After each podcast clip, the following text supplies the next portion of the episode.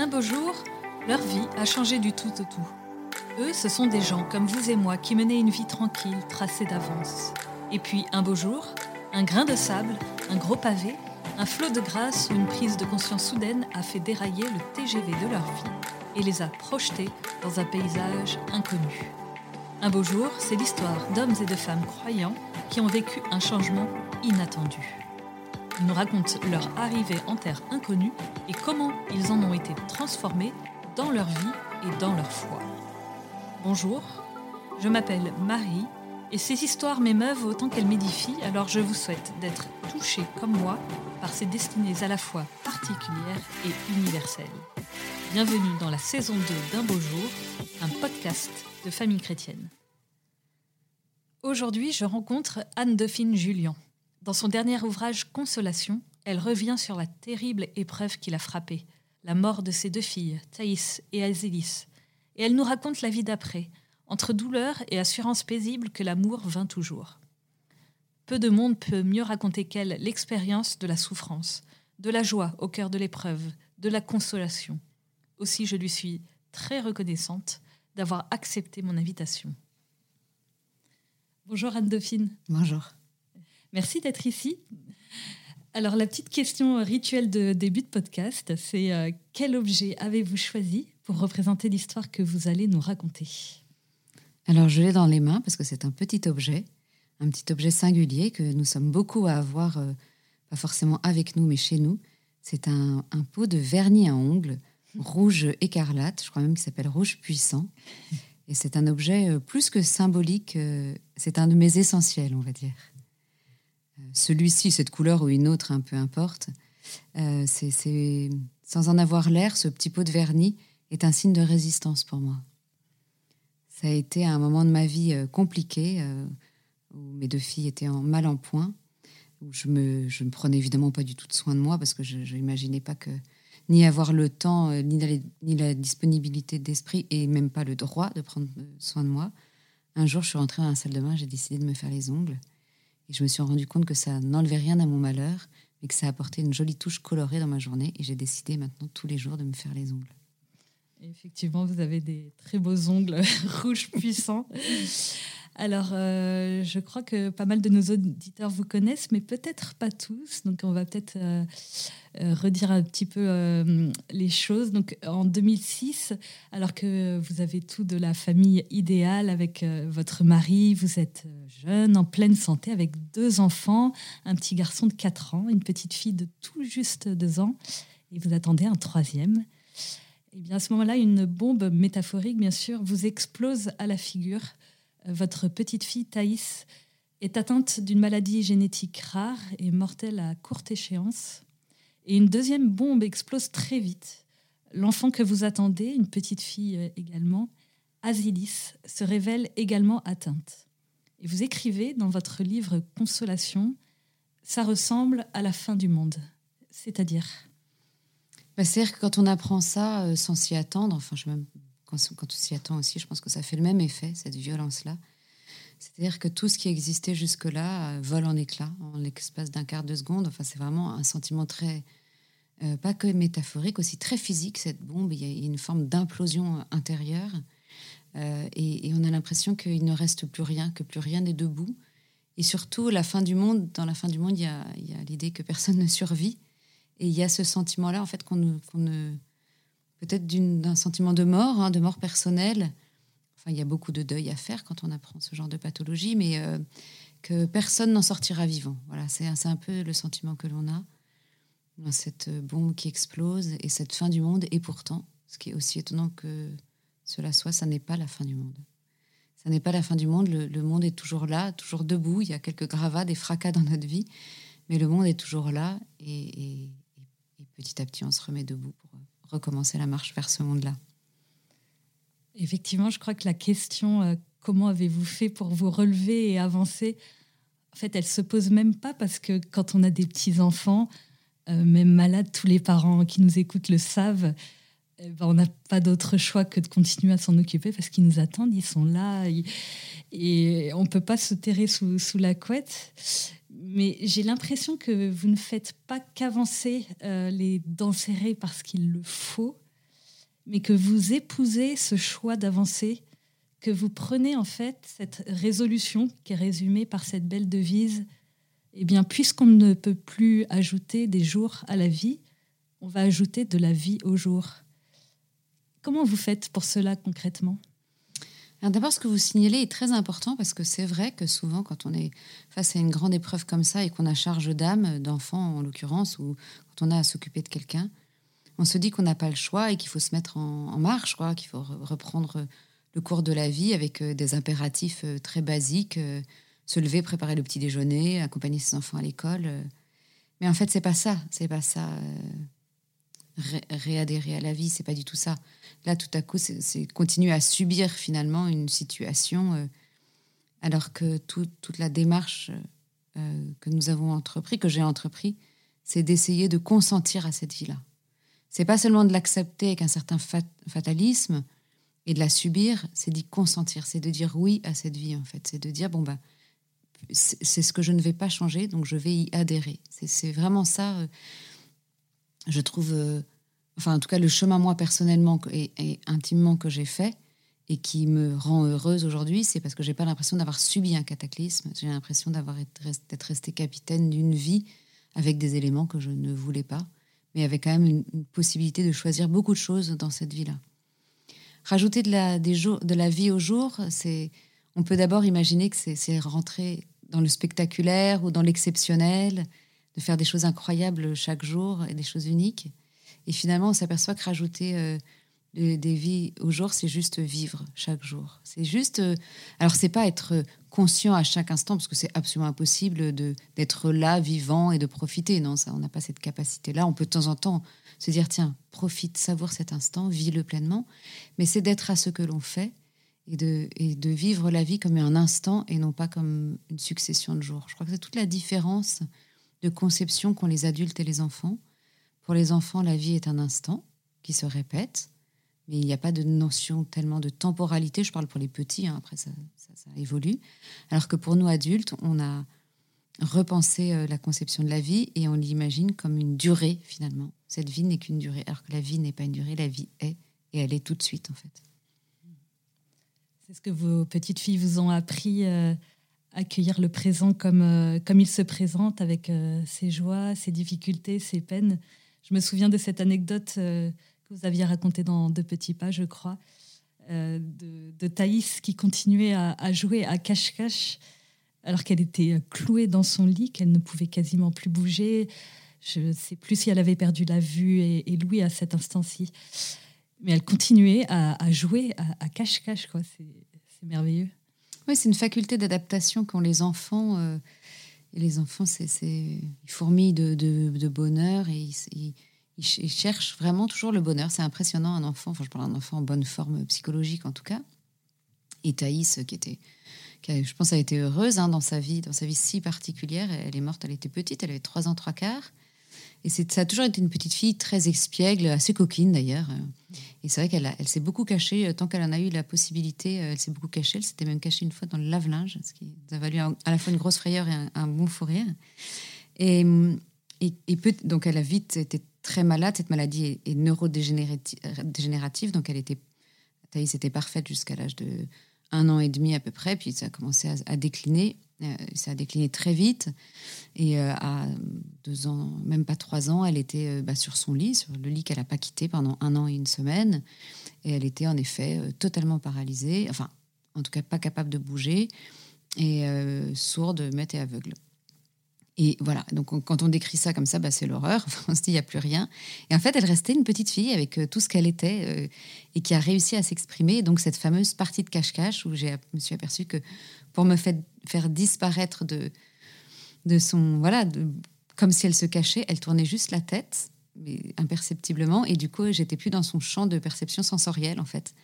Et, je crois que j'ai rarement euh, été aussi émerveillée, émue d'abord, émue aussi, bien sûr, hein, par euh, cette capacité qu'ont les enfants à être heureux. Et je me suis dit, ben, soyons-le. Alors soyons-le sans angélisme, hein, parce que quand les moments sont durs, on va pas faire semblant. Et, et voilà. Et Thaïs, elle m'a appris aussi à souffrir en vérité, hein, pour, pour euh, aimer la vie en vérité et être joyeux en vérité. Il faut aussi, ben, les moments où on souffre, Pas se dire, allez, courage, il va faire beau demain. Bah non, là, il fait, il fait pas beau, on n'est pas bien, on a mal, et, et on le dit, et, on pleure, et on souffre. Et voilà, je crois que c'était cette grande capacité. Et c'est ça aussi, ajouter de la vie au jour, c'est être capable de pleurer quand c'est triste et de se réjouir quand c'est joyeux. je voudrais revenir sur ce que vous avez dit euh, un petit peu avant, sur le fait d'être maître à bord de, de son navire, d'être, euh, de décider de, de, choses. Est-ce que vraiment, quand, euh, quand on a comme ça, non pas un, mais deux enfants, ces deux filles euh, frappées par, euh, par le même mal terrible, euh, il y a de quoi se sentir complètement le jouet d'événements extérieurs terribles, il y a de quoi se sentir abandonné de Dieu, même maudit par lui, et le jouet, c'est ça, d'un destin terrible. Mais, enfin, dans des situations aussi dramatiques que celles que j'ai vécues, mais aussi dans les petites, euh, les petites épreuves de la vie, dans ce cas-là, enfin, tout dépend de la façon dont on conçoit l'épreuve. Est-ce qu'on imagine euh, que l'épreuve est, est, une malédiction envoyée euh, par le ciel pour nous éprouver au sens propre du terme ou nous blesser Ça, c'est pas, c'est pas un apprentissage que j'ai fait euh, à travers la maladie de mes filles. Ça, c'était vraiment un état d'esprit que j'avais. Moi, c'est pas du tout ma conception euh, de ma relation à Dieu, enfin, même la réalité de ma relation à Dieu. J'y vois tellement d'amour et de bonté que j'envisage pas euh, qu'il m'envoie des choses pour me, faire souffrir, en fait. En revanche, j'ai toujours vu sa capacité et sa proposition permanente pour m'accompagner sur ce chemin difficile. Mais être capitaine, c'est c'est vraiment se dire que, en fait, il y a la vie, euh, la vie avec un grand V qui, nous dépasse bien évidemment, dont on n'est pas maître. On a, aucun de nous n'a décidé d'être. Hein. C'est impressionnant quand on y pense. On n'a pas décidé ni de naître ni d'être. Enfin, il y a une action volontaire de l'enfant quand il naît. Évidemment, il y a un consentement aussi à la vie, mais le fait de l'instant T où nous sommes conçus, on n'y est pour rien. Et voilà, ça nous dépasse. Et je pense que ça nous dépassera toute notre vie. Donc, être capitaine, c'est pas prendre possession de cette de, ce miracle qui est bien plus grand que nous, mais c'est de se dire que cette vie-là, c'est la nôtre et que nous avons un rôle permanent à y jouer et des décisions à prendre. Alors, il ne suffit pas de décider pour que les choses soient faciles, évidemment, c'est pas ça. Être capitaine, c'est pas euh, le capitaine trouve que la tempête malmène son bateau et parfois il, y laisse, euh, voilà, il, y laisse euh, la coque et le mât et, et la quille. Mais c'est en fait de continuer à mener sa barque, c'est de garder ce cap que l'on s'est fixé dans la vie et d'avancer avec toutes nos armes et puis le petit équipage qu'on se constitue euh, tout au long de la vie. D'où le, vernis euh, qui a été un petit acte de, résistance. Euh, donc il est capable, enfin il est possible plutôt de, de choisir, même donc dans l'épreuve, parce que vous écrivez de façon assez jolie, effectivement, qu'à ce moment-là, vous naviguiez entre nuit blanche et journée sombre. Vos deux filles étaient hospitalisées dans le, même hôpital. Et donc, en vous appliquant ce, vernis à ongles, vous avez euh, ressenti de la joie. Et donc, il est possible de choisir la vie, la joie, même minuscule, au sein de l'épreuve, c'est ça? Oui, alors c'est possible dans les très grandes lignes. Parfois, ça paraît impossible. Il faut quand même avouer que quand, vraiment l'univers est totalement obscurci euh, et l'horizon encore plus, euh, on a du mal à imaginer que ce soit possible. Moi, ce que j'ai trouvé très révélateur, c'est de voir à quel point les choses tiennent toujours à des petites choses. Il n'y a pas de grande, pas de grande mutation, pas de grande révélation, pas de grande décision non plus. C'est vraiment une somme de petites choses, de, petits actes de résistance comme ce vernis, d'un moment où on a capté une joie euh, insidieuse, de, toutes petites pépites en fait, euh, qui font qu'on a l'impression de voilà d'être d'être à nouveau les capitaines de notre vie. C'est plutôt ça. Euh, et c'est bon de le savoir qu'en fait, euh, parce que parfois ces petites choses, elles paraissent tellement dérisoires face à la somme de tout ce que l'on a à vivre, et pourtant elles ont une importance. Et en plus, la somme de ces petites choses ne s'additionne pas. Je trouve qu'elles, c'est vraiment, c'est enfin, ça, elles se multiplient les unes. Enfin, c'est exponentiel. C'est-à-dire que plus on, ce vernis, c'est le premier pas, mais le deuxième n'était pas juste un pas de plus, c'était un pas encore plus grand, et ainsi de suite. Et et, voilà. Et un jour, on se rend compte que on vit à nouveau notre vie, qu'on est capable de d'accepter cette épreuve et de lui faire une place dans la vie sans qu'elle prenne toute la place. Comme si vous faisiez des petites brèches euh, dans un gros mur et que vous étiez capable, comme cela, de le miner peu à peu, de le faire s'effondrer. Alors, vous décrivez très bien dans votre livre le, paradoxe que l'on ressent tous quand on connaît une euh, souffrance, le fait de se sentir seul, en fait, irrémédiablement seul, parce que notre souffrance est unique et elle est très intime. Et en même temps, on a un besoin des autres qui est vital.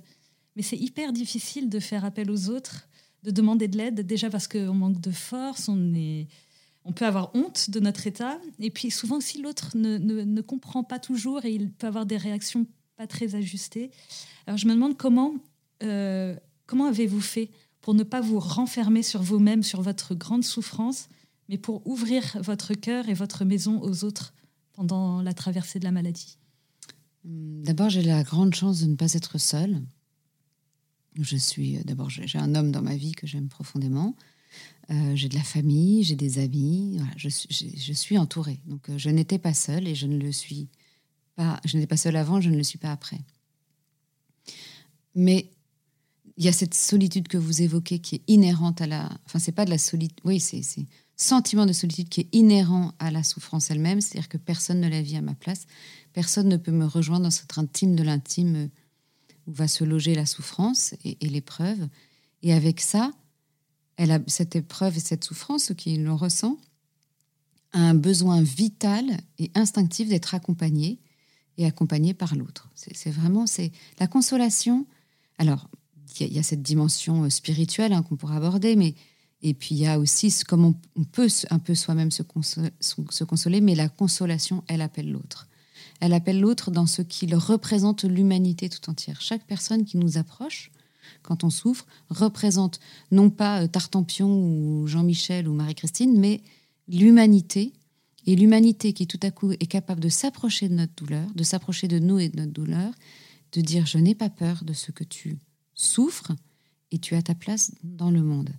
Et c'est extrêmement important. Et moi, j'ai toujours eu besoin des autres j'ai toujours eu envie qu'il soit là, j'ai toujours ressenti ce besoin de consolation très très fort.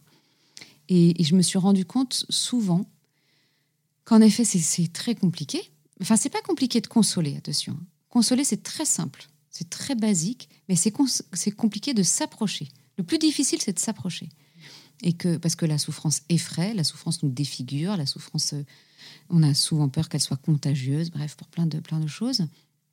Et je me suis rendu compte plusieurs fois que, au lieu de garder une posture de personne euh, éprouvée euh, qui attendait la consolation, eh ben, c'était aussi à moi de m'approcher de celui dont j'attendais la consolation et de lui donner quelques petites clés, euh, non pas pour atténuer ma douleur, mais pour la rendre accessible, en tout cas. Lui dire, moi, je, voilà, je dis aux autres, j'ai besoin de toi, est-ce que tu peux, est-ce que tu peux me prendre dans tes bras? Parfois, je le dis. Alors, au début, très difficilement et de plus en plus facilement, parce que j'ai vu combien de fois les gens étaient heureux que je donne des petites pistes pour euh, qu'ils puissent m'accompagner. Évidemment, ce genre de souffrance, celle que je traverse, ne laisse personne indifférent. Enfin, personne ne peut s'approcher en disant Ouais, ok, bon, d'accord, tu as perdu deux filles ou tu es, éprouvé par la maladie de deux filles. Tout comme moi, je ne serai jamais indifférente si j'apprends un drame de quelqu'un. Je peux être sidérée, je peux être stupéfaite, je peux être effrayée ou pleine de compassion, mais ça ne laissera pas indifférent. Donc c'est ça là-bas, c'est de dire l'autre en face, évidemment, n'en a pas rien à faire, mais il ne sait pas comment faire. Et parfois, c'est à celui qui souffre de tendre cette main, pour, parce que la, consolation, c'est juste une relation, c'est deux personnes qui vont se rencontrer à, travers, ou dans, enfin, en tout cas dans, dans, la géographie de cette euh, souffrance, et c'est comment est-ce qu'ils peuvent se rencontrer, c'est des pas que l'on fait chacun l'un vers l'autre. C'est vrai que vous, vous racontez dans votre livre cette euh, anecdote euh, d'un jour où une amie vous demande de, quoi avez-vous besoin et vous lui répondez euh, de moutarde. À ce moment-là, vous avez, il vous manque un ingrédient de vinaigrette et vous dites oh là là, mais j'aurais jamais dû lui dire ça. Et là, l'amie vient chez vous avec un pot de moutarde et elle est toute contente en fait d'avoir pu faire ce, petit geste pour vous. Et puis il en va un petit peu de la responsabilité en fait des proches d'une personne qui souffre de pas euh, la laisser se renfermer sur elle-même en fait en osant s'approcher d'elle. Voilà, le premier pas doit être euh, des deux côtés. Euh, même si on dit des mots maladroits, même si on fait des gestes maladroits, c'est un peu votre cheval de bataille, cela de dire la personne qui souffre n'est pas un lépreux qu'il faut fuir, surtout pas. Oui, oui, mais c'est pas quand même un réflexe que l'on a. On fuit, on fuit non pas euh, par indifférence ou par dégoût, mais on fuit parce qu'on ne sait pas quoi faire et parce qu'on a peur de mal faire. Et quand on a peur de mal faire, souvent on ne fait pas. moi, j'ai été extrêmement touchée et émue de ces gens qui arrivaient vers moi, euh, des proches, hein, souvent même des très proches, les bras ballants, euh, regardant leurs pieds, en me disant je sais pas quoi te dire. Je trouve que c'est c'est beau en fait. c'est plein d'humilité, c'est plein de simplicité. C'est de dire ben, j'arrive aussi avec ma fragilité. Je suis pas le magicien qui d'un coup, coup, de baguette magique euh, va, te débarrasser de ta souffrance. Je suis ce que je suis avec ma souffrance et la souffrance de te voir souffrir et je sais pas quoi faire, mais j'ai envie d'être là et j'ai envie de t'accompagner. Si, si, on a conscience que la consolation, c'est cette relation, c'est ces deux cœurs qui se rencontrent et non pas, euh, en effet, une formule magique qui va être appliquée et qui va gommer la souffrance. Si on a, si on a conscience que consoler, c'est pas évacuer la souffrance, mais c'est l'accompagner et l'apaiser, tout à coup, ça nous, ça nous semble à notre portée. Je disais tout à l'heure, et ça peut paraître choquant, parce que c'est vrai que la consolation, c'est un des sujets les plus délicats qu'il soit, que c'est très simple de consoler. Euh, c'est très simple parce que ça n'attend pas. Il n'y a aucune phrase qui va consoler à vie. Il n'y a pas. Mais c'est une somme de petites choses et c'est ce qu'est l'autre. C'est ce qu'est l'autre et ce qu'il apporte à cet instant-là. C'est ça. Ça peut être autant je ne sais pas quoi dire qu'une simple caresse. Euh, je me rappelle, moi, de. Un, jour, je pleurais dans la rue. Voilà, je pleurais dans la rue parce que tout d'un coup, j'ai été submergée par ma peine. Il y a quelqu'un qui s'est approché de moi, qui ne me connaissait pas, évidemment, euh, qui a juste vu une femme pleurer et, qui, bon, c'est à l'époque on avait sans Covid, on pouvait se, toucher physiquement, et qui m'a juste fait une petite caresse sur le bras. C'était en hiver, j'avais un gros manteau et tout, mais j'ai senti quand même ce contact s'établir, et ça m'a recentré dans la vie. Ça m'a, c'était vraiment une invitation que je sentais de cette personne, de cet inconnu, à me dire euh, je comprends ta douleur. C'est ça en fait, c'est dire je, suis là à portée de ta souffrance et je vais l'accompagner et tu seras pas seul pour la vivre. C'est tout simplement ça, la consolation. Quand on se dit ça en tête, tout à coup, on, imagine que c'est accessible, ce qui auparavant ne, nous paraissait vraiment insurmontable. Tout à coup, on se dit, bah, si, en fait, je peux y aller avec ce que je suis, et c'est pas grave si je dis mal, et c'est pas grave si je fais mal. Quand on sent une bonne volonté pour, euh, pour consoler, moi, évidemment, j'ai des gens qui se sont approchés de moi, qui m'ont dit des boulettes, enfin, des grandes maladresses. J'en en ai retenu aucune, enfin, si, je les ai en mémoire, mais je n'en veux à personne parce que j'ai senti tellement de volonté de bien faire et d'être là, que c'était ça le plus important. Vous avez choisi euh, d'intituler votre livre Consolation. Et la consolation, c'est un terme biblique, parce que le Seigneur réconforte, console ceux qui sont affligés, il console son peuple. Et l'Esprit Saint est le consolateur. Est-ce que vous avez senti cette consolation dans, dans votre deuil Parce que vos petites filles sont mortes, euh, Thaïs en 2007 et Azélis en 2017. Oui, je l'ai senti. Euh, je l'ai senti d'abord avant, avant même leur mort. Je l'ai senti euh, de, de l'épreuve. J'ai senti cette présence. Euh, enfin, en plus que non, présence, c'est pas vrai. C'est pas vraiment une présence parce que c'est pas, c'est pas dans cette catégorie-là que ça se situe, mais c'est un amour en fait. Je me suis sentie aimée. Je me suis sentie aimée inconditionnellement. Ça, peut paraître étonnant, mais c'est une espèce de chaleur qui m'a envahie à des, des moments les plus fracassés de ma vie le moment où je me suis sentie seule, où je me suis sentie perdue. Et j'ai juste senti euh, cet amour et cette, euh, c'est un sentiment qui, qui, est dans une voix, enfin, dans une, j'ai pas entendu de voix, non, mais c'est un sentiment qui parlait de lui, qui disait je suis là. Et ce je suis là, je, me suis dit je ne serai jamais seule. Je ne serai jamais seule face à ma douleur. Je, peux la vivre et, il sera toujours là pour, pas forcément m'accompagner, mais pour m'aimer au cœur de cette souffrance. Et ça a été euh, une très grande consolation et une très grande source d'apaisement ça m'a pas empêché de souffrir. C'est ça qui est, qui est, enfin pas étonnant, mais c'est ça qui est ajusté en fait. Ça, ne m'a pas du tout, euh, ça n'a pas séché mes larmes hein, quand, j'ai senti euh, vraiment cet amour de Dieu m'envahir. Je, n'ai pas arrêté de pleurer, mais mes larmes se sont chargées d'une douceur en fait et de cette confiance de se dire je peux souffrir, je n'ai pas peur de souffrir parce que quoi qu'il arrive, il m'aimera. Vous n'avez jamais, du coup, euh, ressenti de, colère euh, envers Dieu, en fait. Jamais, euh, vous n'avez jamais cessé de, de croire et d'espérer en lui. Alors jamais, je n'aime pas les jamais et les toujours, hein, parce que c'est très catégorique et, et, ça serait non, ça serait faux de dire jamais. Enfin, j'ai pas ressenti de colère envers Dieu parce que j'ai pas cherché de coupable. Je me suis pas dit que c'était lui qui m'envoyait un truc, mais j'ai été en colère. J'ai été en colère, j'ai gueulé.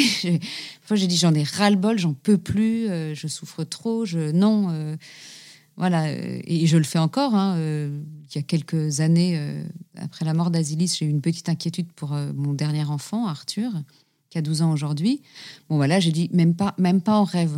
Jésus, même pas en rêve, il va rien lui arriver, je te préviens tout de suite. Oui, bah, je m'adresse à lui et j'adresse aussi avec ce que je suis. Et, parfois, ce que je suis, c'est pas de la colère, mais c'est de la tristesse. J'ai pas de révolte contre lui, mais parfois, j'exprime une douleur qui s'exprime aussi de façon euh, pas agressive, mais un peu virulente, c'est vrai. Mais, mais c'est pas, euh, c'est pas contre lui, c'est à lui que je le dis, en tout cas donc, vous dites que la consolation euh, se traduit par un, sentiment très doux, des larmes, mais, je crois aussi que la consolation peut s'exprimer euh, dans des faits très concrets. D'ailleurs, vous en parlez dans, votre livre, quand, par exemple, euh, quand vous êtes débordé avec vos deux petites filles malades, il y a tout d'un coup votre nounou Thérèse qui débarque et une femme exceptionnelle qui va vous aider tellement. Est-ce que c'est un petit signe du ciel, ça aussi? Les signes du ciel, on les voit où on veut. C'est-à-dire que je, je, pense qu'il y a des gens qui sont placés sur notre route et à nous ou pas d'y voir des signes du ciel et, de remercier. En tout cas, les signes du ciel, pour moi, n'ont qu'un intérêt, c'est pas d'imaginer qu'on est, qu'on est verni. Je dis ça en tenant mon vernis dans la main. non, mais qu'on est plus gâté ou qu'on est quoi que ce soit. pour moi, le seul intérêt des signes du ciel, c'est la gratitude. C'est de savoir qui remercier. Voilà, c'est tout. Euh, j'ai eu plusieurs euh, signe du ciel, comme, comme vous dites, enfin plusieurs bonnes étoiles sur mon chemin, c'est vrai. D'abord, il faut les accepter, les reconnaître et, remercier celui qui les a placés sur notre route. Enfin, d'abord, eux concrètement, hein, Thérèse, moi je la remercierai euh, jamais assez. Thérèse, elle fait intégralement partie de notre famille. Elle fait on a partagé euh, nos plus grandes peines et nos plus grandes joies avec elle. Donc, on a vraiment des cœurs très liés. Mais voilà, je, je remercie ceux qui. Voilà, je la remercie d'abord d'avoir accepté de, de venir à nos côtés dans cette épreuve. Et puis, euh, en effet, la gratitude de, savoir remercier celui auquel on doit tout. Je me demandais, euh, avec votre mari, euh, donc votre, votre homme, comme vous dites, qui, qui vous a tant soutenu, mais comment vous avez fait pour vous rejoindre dans, dans, votre souffrance et ne pas la laisser ériger un mur de plus en plus épais entre vous? Parce que souvent, les, quand les, les, couples connaissent une grande épreuve, euh, il y en a beaucoup qui explosent euh, parce que voilà, c'est difficile de se rejoindre, euh, de, se consoler mutuellement. comment vous avez fait pour vous rejoindre? Vous avez raison de le dire, c'est difficile. D'abord, je ne veux pas être plombante, mais je trouve que la vie, la vie à deux, c'est difficile. Enfin, c'est très beau, hein, mais c'est un chemin qui est difficile, bien sûr. C'est s'ajuster en permanence à quelqu'un qui n'est pas notre alter ego parfait et qui n'est pas exactement non plus ce que l'on voudrait qu'il soit. Et évidemment, l'épreuve majore euh, toutes ces petites difficultés des quotidiens et, les érige souvent euh, soit en mur, soit en faille. Euh, enfin, en tout cas, en séparation au terme, quelle que soit la façon dont on interprète ce terme, mais c'est parfois une, des séparations réelles et concrètes. Je ne sais pas comment. Enfin, j'ai pas fait mieux que les autres. mais là encore, c'est qu'est-ce qu'on décide de faire? Qu'est-ce qu'on est capable de faire d'abord? Parce qu'on est tous euh, on a aussi reconsidéré notre couple, non pas comme un fait acquis, mais comme euh, un oui quotidien, hein, quelque chose, une décision que l'on prenait chaque jour de rester ensemble, enfin de continuer ce chemin ensemble. Alors ça peut paraître euh, un peu effrayant quand on le dit comme ça et un peu sinistre, mais en fait c'est magnifique, c'est de dire non, moi si j'envisage de rester, mais encore aujourd'hui, avec tout l'amour que j'ai pour lui, si on me dit que je viens d'avoir 47 ans, si on me dit que j'ai fait la moitié du chemin et que j'en ai encore pour 30 ans avec lui, ou 40 ans, ou 50 ans, ça me paraît euh, énorme. Mais si on me dit aime-le jusqu'à ce soir et puis tu l'aimeras à nouveau demain, ça paraît tout à coup à, notre échelle humaine. Et c'est vrai que cette consolation, elle prend une place très importante parce que, évidemment, parce que c'est lui, parce que c'est moi, et, parce que la peine est singulière pour chacun, même si elle est commune, nous avons souffert de façon très différente. De façon très différente dans l'interprétation de notre souffrance, mais aussi dans sa temporalité, c'est-à-dire que je ne souffre pas exactement quand lui souffre et vice-versa. Et du coup, il a fallu sans cesse s'ajuster à l'autre et le considérer non pas comme euh, un seul consolateur, mais aussi comme quelqu'un que l'on a à consoler. Euh, et, je trouve que c'est c'est la plus belle chose qu'on ait vécue ensemble. Voilà, je le dis avec beaucoup de simplicité. Je trouve que cette consolation qu'on a trouvée et qu'on continue à trouver, parce qu'on on pleure encore souvent et on se console encore souvent, c'est la plus belle chose qui puisse nous unir.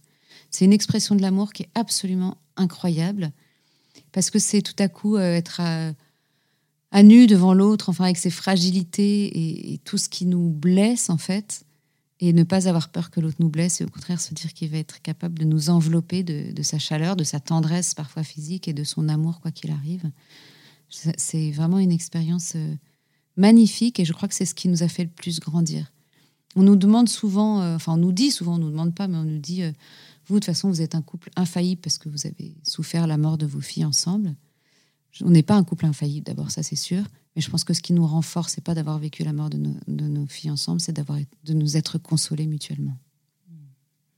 Vous évoquez cette euh, temporalité qui est importante, qui est une succession d'instants, mais voilà qui qui aussi peut-être, euh, je ne sais pas, euh, atténue les, choses au fil, euh, au fil de son écoulement. Est-ce que le temps fait son œuvre? Est-ce que à quel moment votre deuil a-t-il pris fin?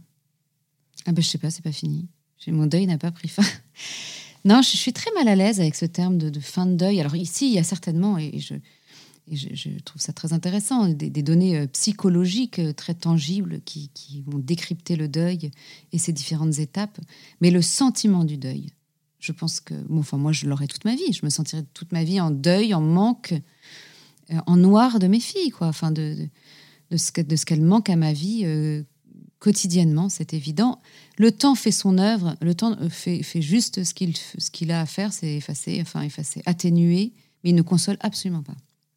La consolation n'est jamais euh, passive, jamais. Le temps est passif, il, agit, euh, voilà, les choses s'effacent euh, parce que nous, sommes, avons une mémoire qui est faillible, quelle que soit la mémoire, même olfactive, même tout elle est faillible et donc du coup, plus la date qui nous sépare de l'épreuve, si c'est un décès, si c'est un décès ou autre chose, si c'est autre chose, plus, elle, plus cette date-là s'éloigne, moins les souvenirs sont vivaces et du coup, on imagine que la peine l'est aussi. La peine est moins quotidienne, quotidienne, c'est vrai. C'est en ça que le temps agit.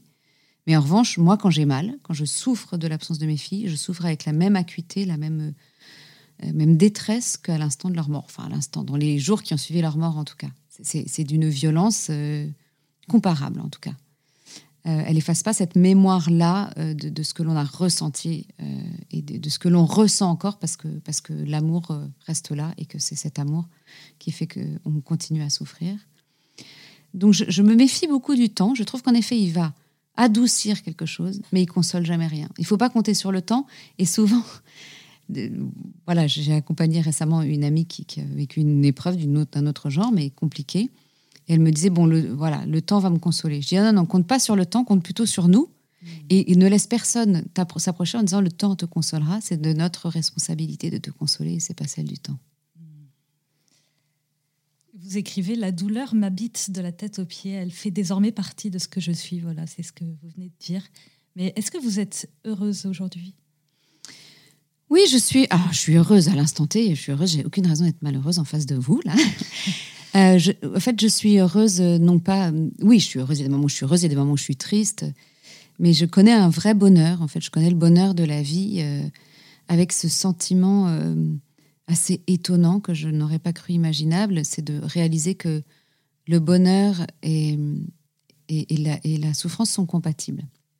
Ils partagent pas le même instant. Je ne vais pas être heureuse et souffrir en même temps, mais ils peuvent cohabiter tous les deux dans mon cœur quand la souffrance est apaisée. Le pire ennemi de la souffrance, c'est la peur et c'est les, combats et les, les guerres que l'on mène. Mais quand on arrive à retrouver une forme de paix intérieure, on peut très bien être heureux et souffrir en même temps. C'est pas euh, c'est pas une ambivalence de sentiments, c'est vraiment une cohabitation et de se dire que l'épreuve n'a pas teinté tous les aspects de notre vie, mais qu'il reste encore plein de choses belles à, vivre et ne serait-ce que la vie elle-même. Quelles sont ces peurs que vous évoquez? N'importe quelle peur, toutes les peurs de la vie, c'est les pires obstacles pour le bonheur, je trouve. Mais la peur est une, une cause de grande souffrance. Enfin, c'est souvent Euh, si, vous réfléchissez à ce qui vous fait peur à l'instant T, enfin moi si j'ai réfléchi à l'instant là, j'ai pas de peur. Mais les seules peurs que j'aurais, c'est des projections d'abord dans le futur. Et c'est des choses qui peuvent, oui, me verrouiller, m'empêcher de faire des choses, m'empêcher d'être ce que je suis, ce que je veux, d'avancer.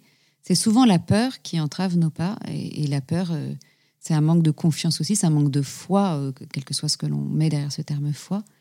Et si on avance avec cette confiance dans la vie, cette confiance que la, la, souffrance ne va pas non plus nous terrasser, tout à coup, voilà, on a cette paix qui nous gagne et cette peur qui s'échappe. En quoi cette épreuve euh, vous a-t-elle transformé euh, Elle m'a à la fois transformée et pas transformée parce que je suis, euh, je suis la femme que j'ai que j'ai toujours été. Je suis restée la même à plein d'égards. je pense qu'elle m'a fait vraiment prendre conscience de l'importance de l'autre, des autres dans, dans nos vies dans un, dans un monde qui est assez individualiste, et je pense que je l'étais euh, également.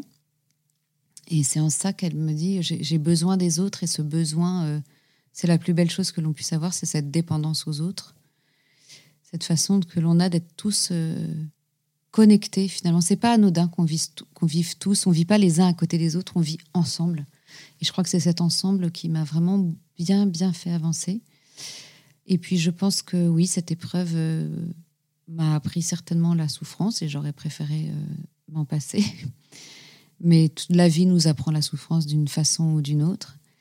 Mais elle m'a aussi euh, appris cette consolation, cette façon dont, on a d'être rejoint, d'être habité d'une grande paix, d'une grande tranquillité intérieure. Et je crois que c'est ce qui m'a le plus transformé. Aujourd'hui, je me sens en paix, en fait.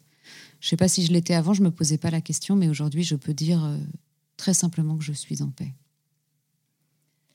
Alors les petites questions de, de la fin, c'est toujours les mêmes. La première, quel conseil donneriez-vous à quelqu'un qui se trouve dans le, dur de l'épreuve que, que, vous avez traversée D'abord de le vivre euh, en toute simplicité, de vivre les choses comme il les ressent. Et, et si jamais c'est le dur et que c'est le temps des larmes, c'est le temps des larmes. Euh, et puis... Euh, il y a bien sûr ce repli sur soi qu'on évoquait qui est très instinctif. Pas toujours lutter contre parce que c'est aussi ce que, ce que nous dit notre corps et notre cœur, mais hum, essayer au maximum de se rapprocher des autres et parfois de tendre cette main quand l'autre n'est pas capable de s'approcher. Est-ce qu'il y a un livre qui vous a rejoint dans votre épreuve, qui vous a aidé à, la traverser, que vous voulez euh, nous recommander?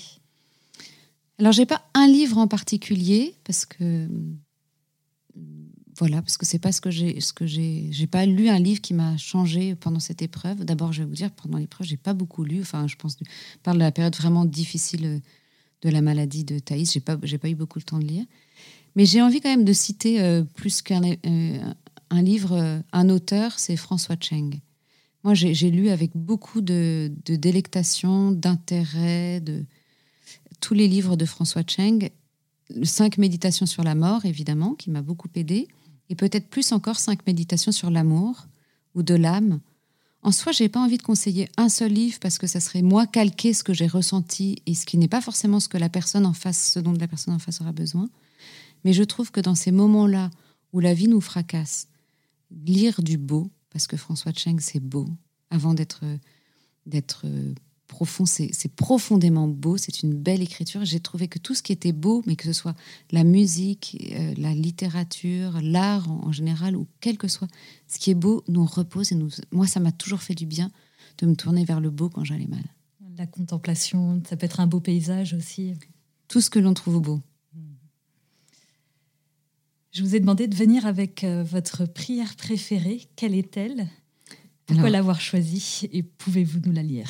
je n'ai pas de prière préférée parce que dans la vie, j'ai rarement de préférence parce que je n'ai pas de choses définitives, mais c'est cette prière quand même qui m'a bien accompagnée, euh, comme beaucoup d'ailleurs de prières de Sainte Thérèse de Lisieux, parce que j'aime sa simplicité, ce cœur pur qui s'adresse à Dieu euh, avec amour et, et, en assumant cet amour amoureux presque de Dieu. Je trouve ça magnifique. Et voici la prière que j'ai choisie. Ma vie n'est qu'un instant, une heure passagère Ma vie n'est qu'un seul jour qui m'échappe et qui fuit. Tu le sais, ô mon Dieu, pour t'aimer sur la terre, je n'ai rien qu'aujourd'hui. Ô je t'aime, Jésus, vers toi mon âme aspire. Pour un jour seulement, reste mon doux appui. Viens régner dans mon cœur, donne-moi ton sourire, rien que pour aujourd'hui. Que m'importe, Seigneur, si l'avenir est sombre? Te prier pour demain, au nom je ne le puis. Conserve mon cœur pur, couvre-moi de ton ombre, rien que pour aujourd'hui. Près de ton cœur divin, j'oublie tout ce qui passe. Je ne redoute plus les craintes de la nuit. Ah, donne-moi Jésus, dans ce cœur une place, rien que pour aujourd'hui. C'est magnifique. Qu'est-ce qu'elle vous dit, cette prière? Rien qu'aujourd'hui.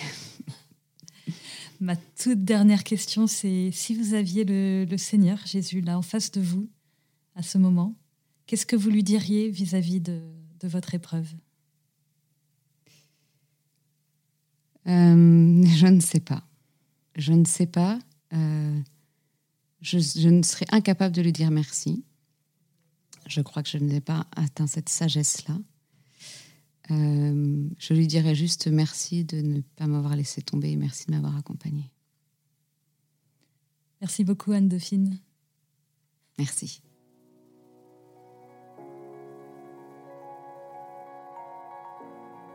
Merci de nous avoir écoutés. J'étais très contente de recevoir Anne Dauphine et cette conversation m'a beaucoup enrichie. Et vous, qu'en avez-vous pensé?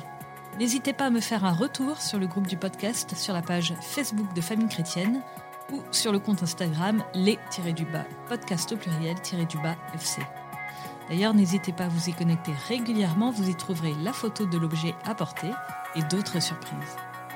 Si vous avez envie de poser une question à Anne Dauphine, postez-la en commentaire de ses réseaux sociaux. Et puis si cet épisode vous a plu, n'hésitez pas à le partager à vos amis surtout ceux qui traversent une phase difficile. Qui sait, cela les aidera peut-être. Enfin, ceux qui nous écoutent via iTunes ou Apple Podcast, si vous pouviez mettre une note de 5 étoiles et un commentaire, cela permettrait au podcast de remonter dans les recommandations et de le faire connaître à plus de monde. Un grand merci et à bientôt.